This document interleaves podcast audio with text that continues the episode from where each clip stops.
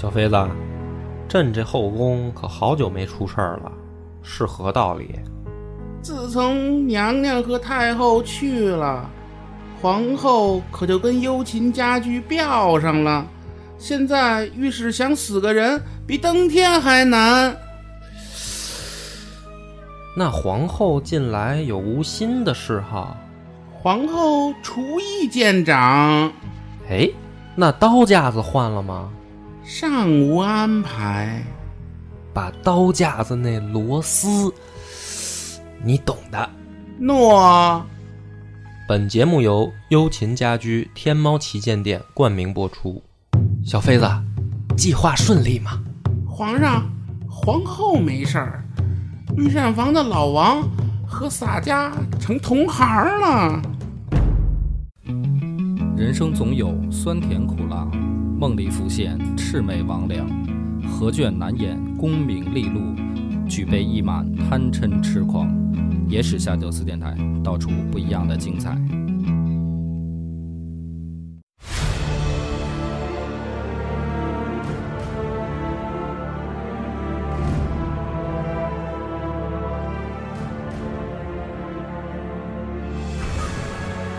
大家好，欢迎收听《野史下酒》，我是主播恶霸波。大飞，老温仔，咱们继续讲金戈铁马。上一回呢，已经讲了很精彩，就是何无忌在桑洛州大破桓玄的水军。桓玄这一次失败啊，其实并没有拼光他的本钱，所以在上回结束的时候呢，咱们也说了，桓玄这回。要亲率水军来和刘裕的部队进行决战。决战之前呢，出了一个事儿。这个桓玄啊，找来自己手下的一个小弟，叫徐放。徐放呢是博阳太守，官位呢是散骑常侍。把这徐放叫来干嘛呢？就是徐放这个人在荆州地面上啊，哎有点名气。叫来他以后呢，就一个事儿。说兄弟啊，呃，交给你一个任务，你呢能不能去劝降反叛军？徐放一听这个大哥交代这任务啊，就心里就没底了。说你这个是一个对啊，不可能的任务啊。说兄弟你试试啊，没准行呢。这徐放就挠头啊，就想啊，说是不是把他当死贱了？不是不是不是把他当间谍啊，就是说。你要非让我去做这事儿呢？我给你分析啊。第一个，刘裕肯定是劝不动的，因为他是带头的这个人。你能够许给他的东西呢，是满足不了他的，对吧？他是要跟你争天下的。刘裕这块呢，就别想了。那二当家是谁呢？就是刘毅，也是这回水军的主帅、司令官。说他行不行呢？他也不行，为什么呢？因为刘毅他哥不是让你给宰了吗？就是刚刚这个谋反的时候，他哥不是没想好就去告发告密去了吗？结果后来桓玄不把哥给宰了，家仇。所以说，对，说这个呢成了私仇了。这刘毅二当家肯定也说不动，说你要非让我去劝降呢，只能找他们就是三号人物，三号人物就很多了啊。其中谁最好？可能会最既有影响力又能说得动呢，就是这个何无忌。说我要是去劝降呢，我只能试试去找他。这桓玄一听啊，说说行，说兄弟啊，只要你能办成这件事儿，是吧？将来咱们哥俩好说，这荆州一半都让你说了算，你就去吧。于是呢，这个徐放就来到了何无忌的军中，就跟何无忌就说了，说我大哥。现在放了名话啊，只要你们弃暗投明，哎，过往的呢既往不咎，以这个黄不是以这长江水为誓，哎，咱们发誓，肯定给你们这个封官许愿，是吧？就劝这个何无忌，长江断流了。哎呀，然后这个何无忌听完了以后，就觉得确实可能桓玄是疯了，就是没有道理的事儿，因为。上一仗在桑洛州，其实就是何无忌主导的，而且何无忌是刘裕的铁杆小弟，就是绝对没有二心的，就想跟着大哥打天下的这这么一个人。所以对于桓玄的这个劝降啊，说白了就是反而成为这个何无忌更坚定的信心了。就是你肯定是怂了呗，你要不怂，你来劝降干嘛呀？就这会儿，你就算看两边现在的状态分析，刘裕也要比桓玄好很多啊。对啊，起码在干嘛冒这个险呢？起码在何无忌这儿是这样嘛。那么肯定毫无意外，劝降是失败的。紧接着呢，就是传来好消息，魏永之在溧阳击败了桓新、桓殷，然后诸葛长民，就连诸葛先生再拜桓殷于韶坡。诸葛先生这状态倒一直很稳定。哎，诸葛倒是很稳定，就是捡捡漏，说白了就是捡剩儿。这样的话呢，这个晋军现在就士气大振。反观桓玄这边呢，桓玄回到了这个荆州以后，这回调集了水军，又调了两万集结，然后呢，带着傻皇帝司马德宗从江陵出发，扶江东下，就是他们等于顺顺流而下嘛，和郡军相遇于峥嵘州。峥嵘州也就是长江上面一个小岛。两边的军事实力对比呢，这边是桓玄亲自带队，啊，东晋的军队是冠军将军刘毅、辅国将军何无忌、镇武将军刘道规，还有参军孟怀玉，兵力是多少呢？数千人。也就是说，这一场战斗是一场数千人对战两万人的局势，晋军处于下风，可以说是绝对的弱势。在开战之前呢，很多晋军的不管是将官还是士兵啊，就是中级将官或者下级军官啊，就想退回浔阳，因为看到对面的舰队太过强大以后，心里就没底。那这个时候就在部队等于人心浮动的时候，刘道规在军事会议上就说出来这么一番话，说桓玄啊，虽然号称英雄啊，这个。其实大家不用去质疑桓玄的能力，他之所以能成为一方诸侯，甚至篡了这个晋朝的位，他也是有自己能力的。但是刘道规说，如今我们优势在哪儿呢？我们优势就在于士气，就是接连几次打的胜仗，把我们的士气打出来了。所以现在虽然军力上，就是人数上、舰队的这个武器上，可能都不如对方。但是如果我们在自己放弃士气，因为你一旦退退回浔阳，你的士气就就低落了，就或者说要走下降了，那么我们就仅有的优势都都失去了，对吧？他说：“你想古人昆阳之战、官渡之战，这就是说刘秀跟曹操的嘛，说都是以少胜多，人少并不一定会败。所以呢，明天我刘道规做个表率。”我带起部队发起冲锋，你们跟着我。大家一听，就是这一番话呢，的确是振奋人心的。就是这种人心浮动的时候，就看有没有挑头的。哎，有这种敢死队的说出来说没事儿，我先上啊。那这个起码就是这口气提住了，哎，就没散了。打架嘛，就是说白了，就是士气战就是这样，勇气也嘛。只要有勇气，这个部队就可以就可以有希望。第二天呢，果不其然，刘道规带领自己的本部人马就朝敌军的主舰冲过去了。其他的部队一看呢，说刘道规没有食言啊，果然就是说到做到，于是马上跟进。那么在桑洛州这场大战爆发，结果是什么呢？结果是虽然晋军士气高昂，但是经过了半天的激战，两边打成平手。就是，毕竟人数上还是劣势，而且桓玄也是最后一击了。哎，而且桓玄虽然说，呃，他的部队可能士气低落，然后人心浮动，但是呢，毕竟人多，所以就跟打群架一样嘛。就是有的时候像这种仗一打起来就是乱战了，就是就是杀，就是绞杀在一块儿打成一片，其实你很难再说就是说马上分出胜负嘛。所以打了半天以后呢，两边打成平手。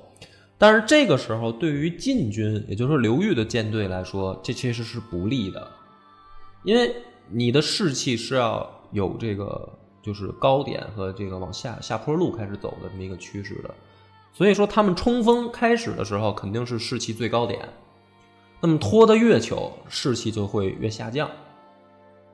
但是在这个情况下，这个可能说老天爷的确也是偏心了吧，风向又变了，尤其是在水战的时候，这个风向很关键。很关键，对，哎，风向一变呢，就像富州山那一战那样，富州山那一战，他们就是虚张声势，然后借着大火烧山，所以打得赢的。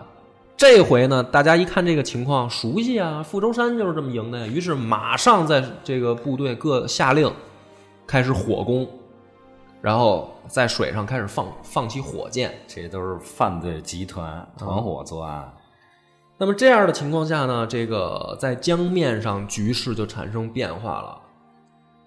这个桓玄的部队在在火势的进攻下，可以说士气就彻底溃散了。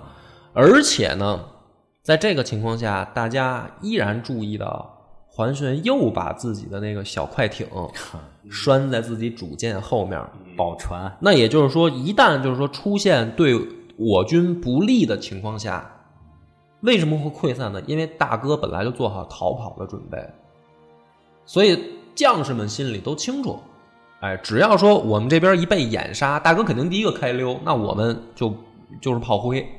所以就这样的情况下，桓玄的这次在征戎州自己带兵的决战以全面失败告终，整个的这个桓家的水军可以说是溃不成军被打的。终于可以带着他的小船走了，啊，这回他是小船的确是利用上了，心满意足。利用上以后呢，这个就开始跑。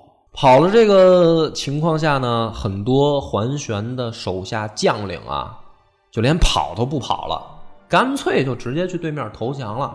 尤其是其中一个最他手下最就或者说名声最大的吧，叫郭全，就在这一仗就归降了。桓玄跑了以后呢，他手下有两个这个就是怎么说呢，叫嫡系部队吧，一个叫刘统，一个叫冯志。就算这样的情况下，依然聚众四百人逆袭了浔阳城。就是大军不是在这个征戎州决战吗？这俩哥们儿聚集了四百人，把浔阳城又给夺回来了。夺回来这时候，刘毅呢，马上又组织建威将军刘怀素再去平，就是讨，就是再把城给夺回来。就是战后进入了小的这个局部的，就就等于说就是遭遇战，或者说叫这个据点争夺战，对争夺战。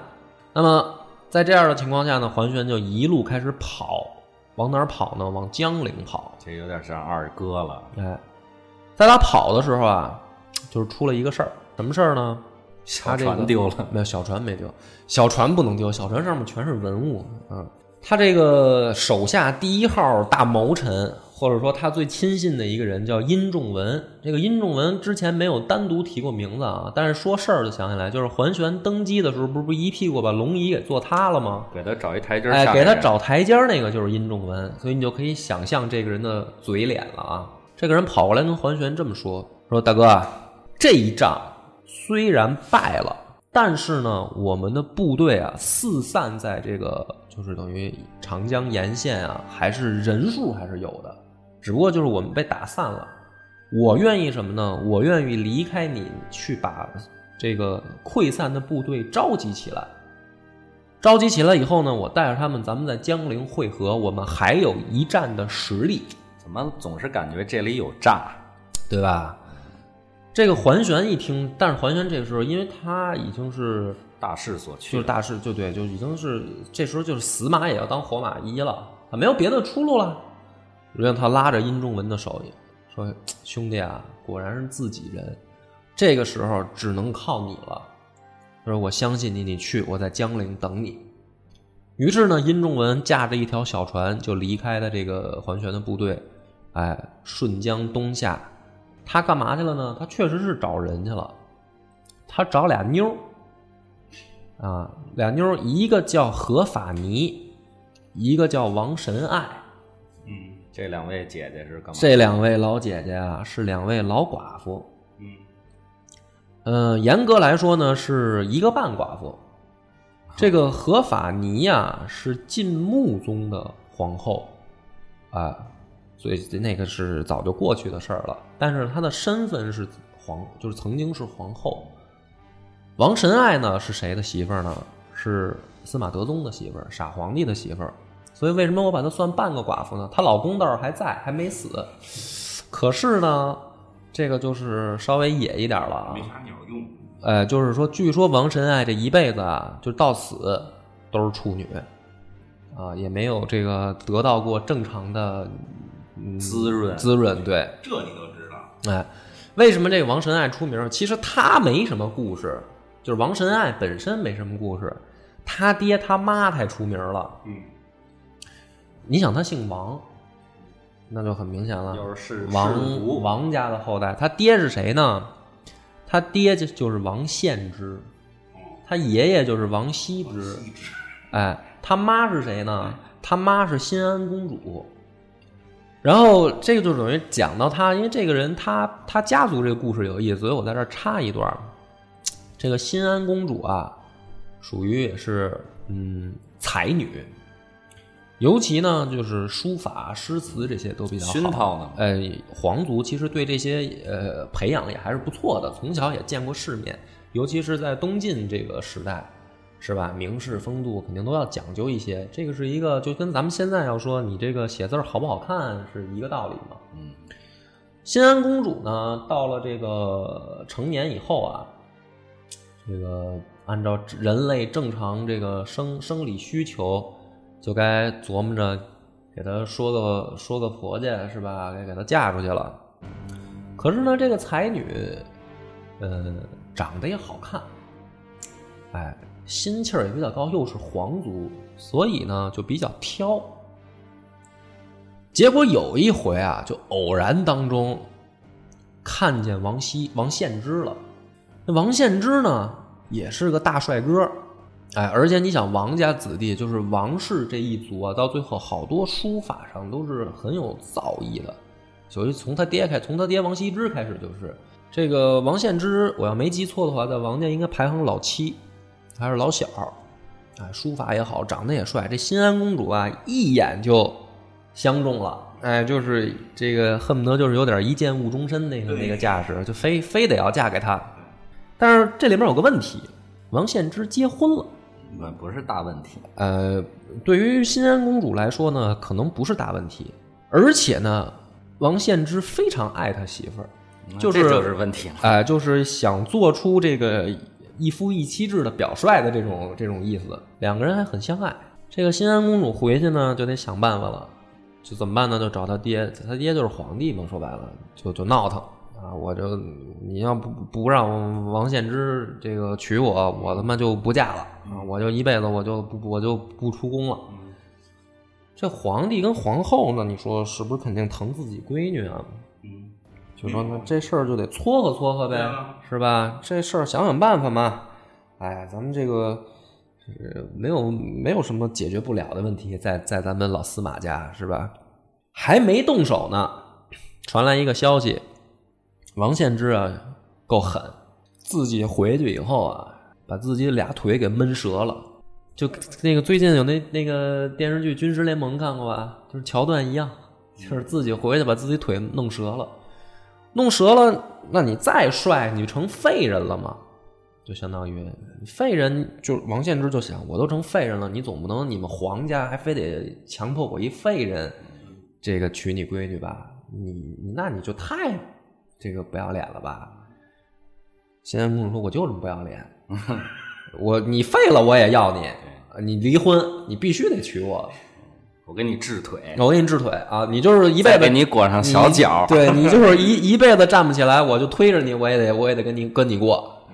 啊，王献之一看这情况也没办法了，媳妇儿这回主动也提了，媳妇儿说算了，离了吧，别别折腾了，你们老王家也不能因为这点事儿，回头再得罪了皇祖啊，就这样，这这俩人算是有有情人终成眷属吧，我去，啊，有情人终成眷属，血泪属。生生了一个宝贝闺女，我去，就是这个王神爱。哎，你说他这个他这个背景故事是不是有点意思？这王神爱啊，你想他爹他妈都是帅哥美女啊，而且这个都是有才华，都是书法家，所以这孩子从小就得天独厚嘛，就是长相啊、才华都好。而且你想，他妈是公主，他爸是郎王氏、琅琊王氏的这个这个这个后代嘛，可以说是就是东晋时代的第一贵族。那嫁给谁呢？就悲剧就发生了，只能嫁给皇帝。皇帝是一傻子，所以这个王神爱呢，就就哎，就是很不幸吧。就是历史上也是有这么一些比较悲惨的这个皇后，她就算其中一号，就挺可怜的。你想，你你你设身处地想想，一个小姑娘是吧？长得又好看又有才华，然后背景身家都是什么问题都没有，结果他妈嫁一傻子，一辈子是处女。但命运不会永远不公的。这个，那么这个话就回来了，这这殷仲文找他俩干嘛呢？对吧？别想歪了，别想歪了。殷仲文这个时候倒不至于说下半身思考，找他俩的目的很简单。殷仲文看出来桓玄肯定没戏了，那自己呢是桓玄这派的等于中间分子啊。flag 立得太深，对，就是说桓玄要失败了，他没活路啊，肯定被得被这个就是弄弄起来啊。起码是这个就终身监禁吧，就他最轻，但是死肯定也是必然的了。那怎么办呢？他得想办法表功啊！表功最简单一个办法就是什么呢？我把俩皇后给你东晋要是送回去了，我这算不算立功了呢？对吧？因为皇帝他逮不了，皇帝被桓玄带在身边，他弄不走。我把皇后给你弄过去，我这个起码是不是罪名可以减轻一些啊？我这个先慢慢给你攒，哎，护驾是不是也算是半个护驾有功啊？于是呢，这个殷仲文就打个这个打算。其实他离开桓玄就是找这俩皇后去了，还很顺利，就把两个皇后送回到夏口了。那这个不管就是呃，你刘裕或者说这个东晋这边，你再怎么瞧不上殷仲文，但是明面上人家这事儿做出来了以后，你不能太。怎么说呢？过分，啊，给皇后送回来，你再给人宰了，这这不合适。所以殷仲文啊，就躲过一祸。然后呢，这个桓玄手下还有没有人有这个想法呢？必然也有啊，不是只有殷仲文这个时候抖机灵，还有两个人。先讲那个弱的吧。荆州别驾王康产，趁着桓玄入江陵城准备跑的时候。就把皇帝送到南郡府上，跟太守王腾之两个人保护起来了。哎，这哥俩也说，我们这回肯定是护驾有功了吧？虽然我们跑不回去，但是我等着你们来这个南郡，是吧？我等到你们，我这个任务就算完成了。这会儿的桓玄呢，根本也没工夫管他管这帮人了，他得先逃命啊。桓玄手下呢，有还是冯该劝他呢。再打，就是大哥，咱们这个还是有在这个绝地反杀的机会的，不要气馁。黄轩说：“算了，兄弟，这个从是罗洛桥败到富州山，从富州山又败到这个桑洛州，然后又败到征戎州，就这么打来打去，我也承认我确实不行，不打了，不打了。说大哥，那你打算去哪儿啊？说我打算啊，投奔凉州刺史桓熙。”我找他去算了。这个时候呢，就有意思了。什么有意思呢？这个桓玄手下呀，现在跟着一个屯骑校尉，叫毛修之。这个哥们儿呢，在《金戈铁马》这本书里边，哦，这《金戈铁马》当然也是我自己自己编的。就是说，在在《宋书》里边吧，其实严格来说算不上主角了。就是这个，大家记着这个名字叫毛修之。可是呢。有意思的是，在二十四史里面，《晋书》《宋书》《魏书》《南史》《北史》五部书里面都给毛修师立传了。那你就琢磨这人他的这个 这一生，其实是很有意思的。所以咱们先点到这儿，因为他后面的故事还会有，只不过在《宋书》里面可能没那么精彩。这个人。这个时候，在桓玄的手下，他给桓玄出了一个主意。这个主意呢，大概是这样的：就是说，大哥啊，不要去凉州，去哪儿呢？去益州。益州就是咱们现在的所谓的四川嘛。嗯，为什么去四川呢？说我干爹毛渠是益州刺史，然后如果大哥呢，你要是去益州的话呀，我负责给你联系。就是在四川，咱们还是有家底儿的。可是呢，桓玄这时候心里面啊就犹豫，为什么呢？他篡位以后，就是他篡了东晋的位以后，第一个反他的，就是真正举起旗帜来跟他干的，就是这毛渠，在益州，也就是在四川，第一个反对桓玄，说你凭什么篡位啊？是吧？那这个时候，桓玄就想了，说他，你干爹是最早反对我的那批人，最早跟我干仗的。现在我要是去投奔他的送话对啊，那我我我的人身安全能得到保障吗？不能。对啊，就我还玄就说，我觉得这不太现实啊。于是呢，毛修之跟桓玄说了一番话。这番话具体是怎么说的，我是没查到具再详细的这个原文了。但是我想，一定是一个很精彩的舌战。就是能把桓玄的戒心放下，让他最后想去投奔到益州，这绝对是一个见功夫的一个这个这个这个这个说说服的这么一个一个工作。但是呢，不管怎么说，毛修之成功了。而这个毛修之特别有意思的是什么呢？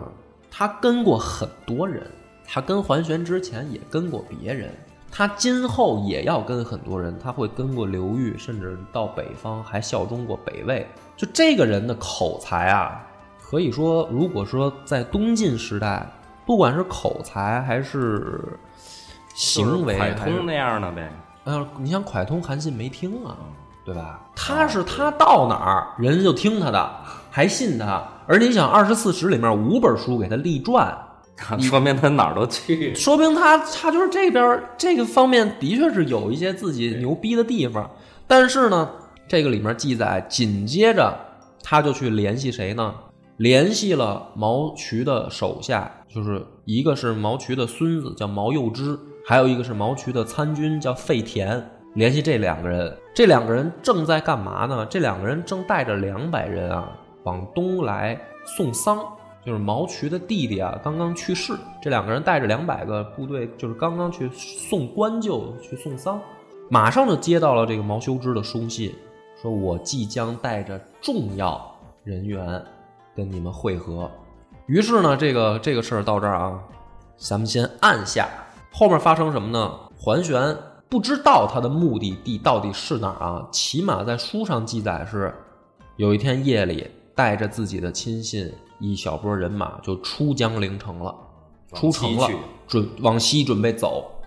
可是呢，这个史史书上记载的很奇怪的一点，就是这个我觉得可可以是呃疑案了，或者说有想象力的，就拿这个点就能写出一篇小说来。他出城大概走了几十里地以后，开始折返，就是又往回走。而在走的这个过程当中，大概就耽误了两到三个时辰左右，就是行动目标不明确，又想走，好像又往回走，来来回回的。就在这个过程当中，自己的部队里面有人哗变了。然后在据说当时在夜里抽出刀来要砍死桓玄，然后整个这个桓玄出逃的部队就乱了，然后幸亏呢是没砍着他，就是天也黑，部队一乱，乱兵一冲，桓玄自己偷偷摸摸就跑了。跑了以后呢，这个就后面的就是说，不知道是毛修之追上他，还是他跑的时候就带着毛修之。总之，两个人一路又汇合，就又往西蜀的方向走了。那么这一回的这个行动方向就相对来说就明确了，就是可能就不是去凉州投奔淮西了，就是想入蜀。但是两个人到了子回州这个地方的时候，正好碰到了费田和毛幼之，一见面。费田和毛六之两个人二话不说，带领手下就开始放箭，就是见着桓玄的面就开始射他。然后桓玄就开始跑，紧接着被益州都护冯谦赶上来，一刀就把桓玄给斩了。所以整个这一件事儿呢，然后这个就是在这儿，我就觉得它变成了一个疑案了，就是桓玄当当时到底听到了什么情报，或者说被毛修之怎么说的，导致会出现一系列这样奇怪的举动，对吧？第一个第一个问题是他要跑，又折回来了。他又往回走，但是又没回的情况下，就是来回在这个路上去反复，这是第一个问题。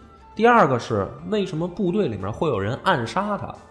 第三个是就算是最后走，为什么会跟着毛修之走，然后被毛毛修之这个一在子回州碰上自己人，就把桓玄给干死了。所以如果从结果来说呢？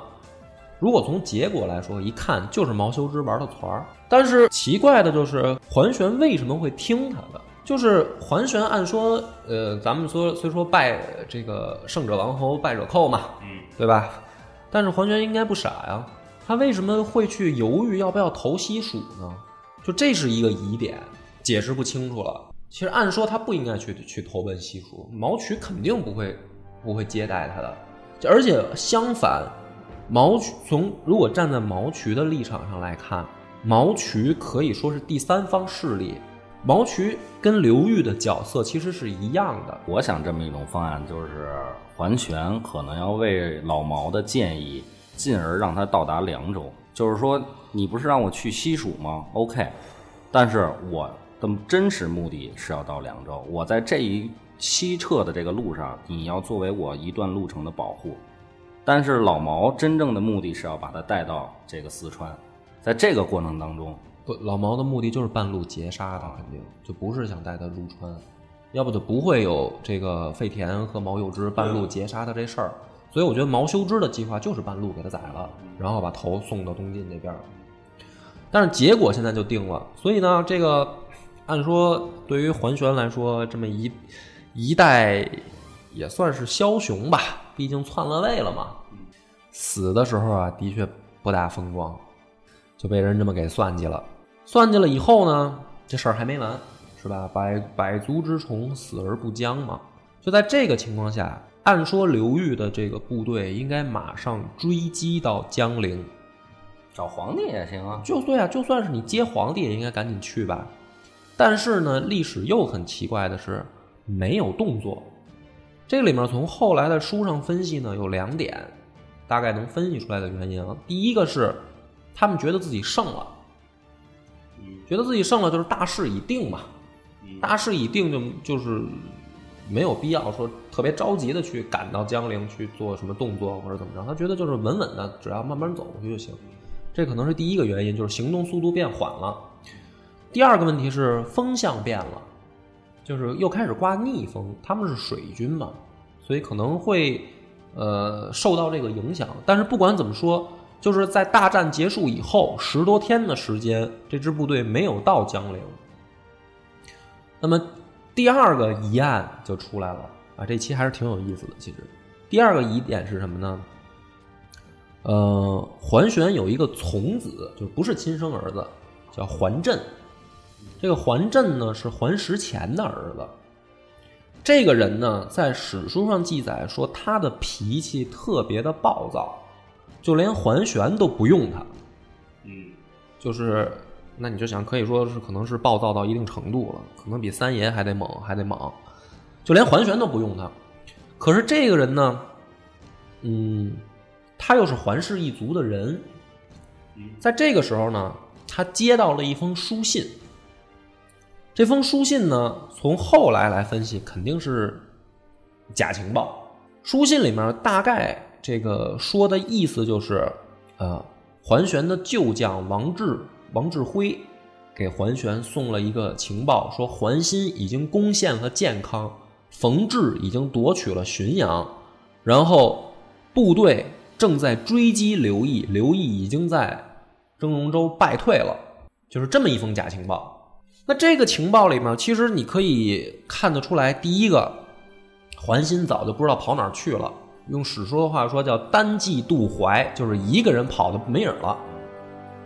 第二个情报说，这个说这个那你想健康肯定是不可能的啊。说冯志夺取了浔阳，这个倒的确有有可能有信息来源，因为浔阳的确经过了小规模争斗，然后后来又被这个刘怀素给给平定的。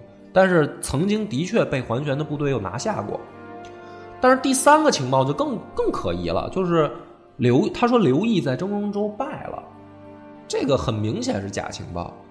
但是不知道为什么，桓震受了这，也许是受了这个情报影响啊，也许是自己有野心，竟然就带着几十号人，几十号人啊，把江陵给占了。他觉得自己这会儿是到了亮手艺的时候了，因为如果说按照这个情报来说的话，那的确啊，这个局势产生变化了。他这个时候如果带着人把江陵就是一个变点，因为皇帝在江陵嘛。可是呢，我为什么觉得他是疑案呢？就是这三个情报，王志辉送过来以后，按说桓震也不应该上当啊。就完全自己就有矛盾啊！对啊，就是怎么会就相信这么一封假情报呢？而且这么鲁莽，带几十人就敢就敢攻占江陵，而且还真做成了。而且从后来的表现来看，这个桓震的确不愧是一员猛将。那咱们接着往下说啊，他到了江陵的这个南郡府以后，就把王腾之跟王康产给杀了。就这哥俩不是想着护驾有功在这等着吗？就没想到十多天没到，桓震先到了，先把他俩就给宰了。然后消息就传来了，说桓玄已经死了。桓震接到这个消息以后，第一反应是想宰皇帝，报仇。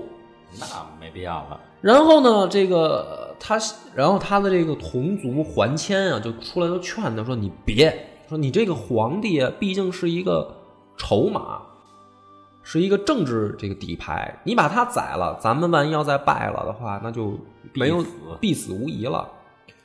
所以也这个我觉得也很矛盾，就是桓震竟然还真就没宰皇帝，但是呢，他又不投降，他就聚众竟然在江陵。”给桓玄举丧，然后而且立丧亭，就是表示什么呢？表示自己要接替桓玄继续干这事儿。然后，但是更奇怪的是，他又是桓谦又率百官奉喜寿于安帝，就是司马德宗，就是竟然把喜寿又还给了皇帝。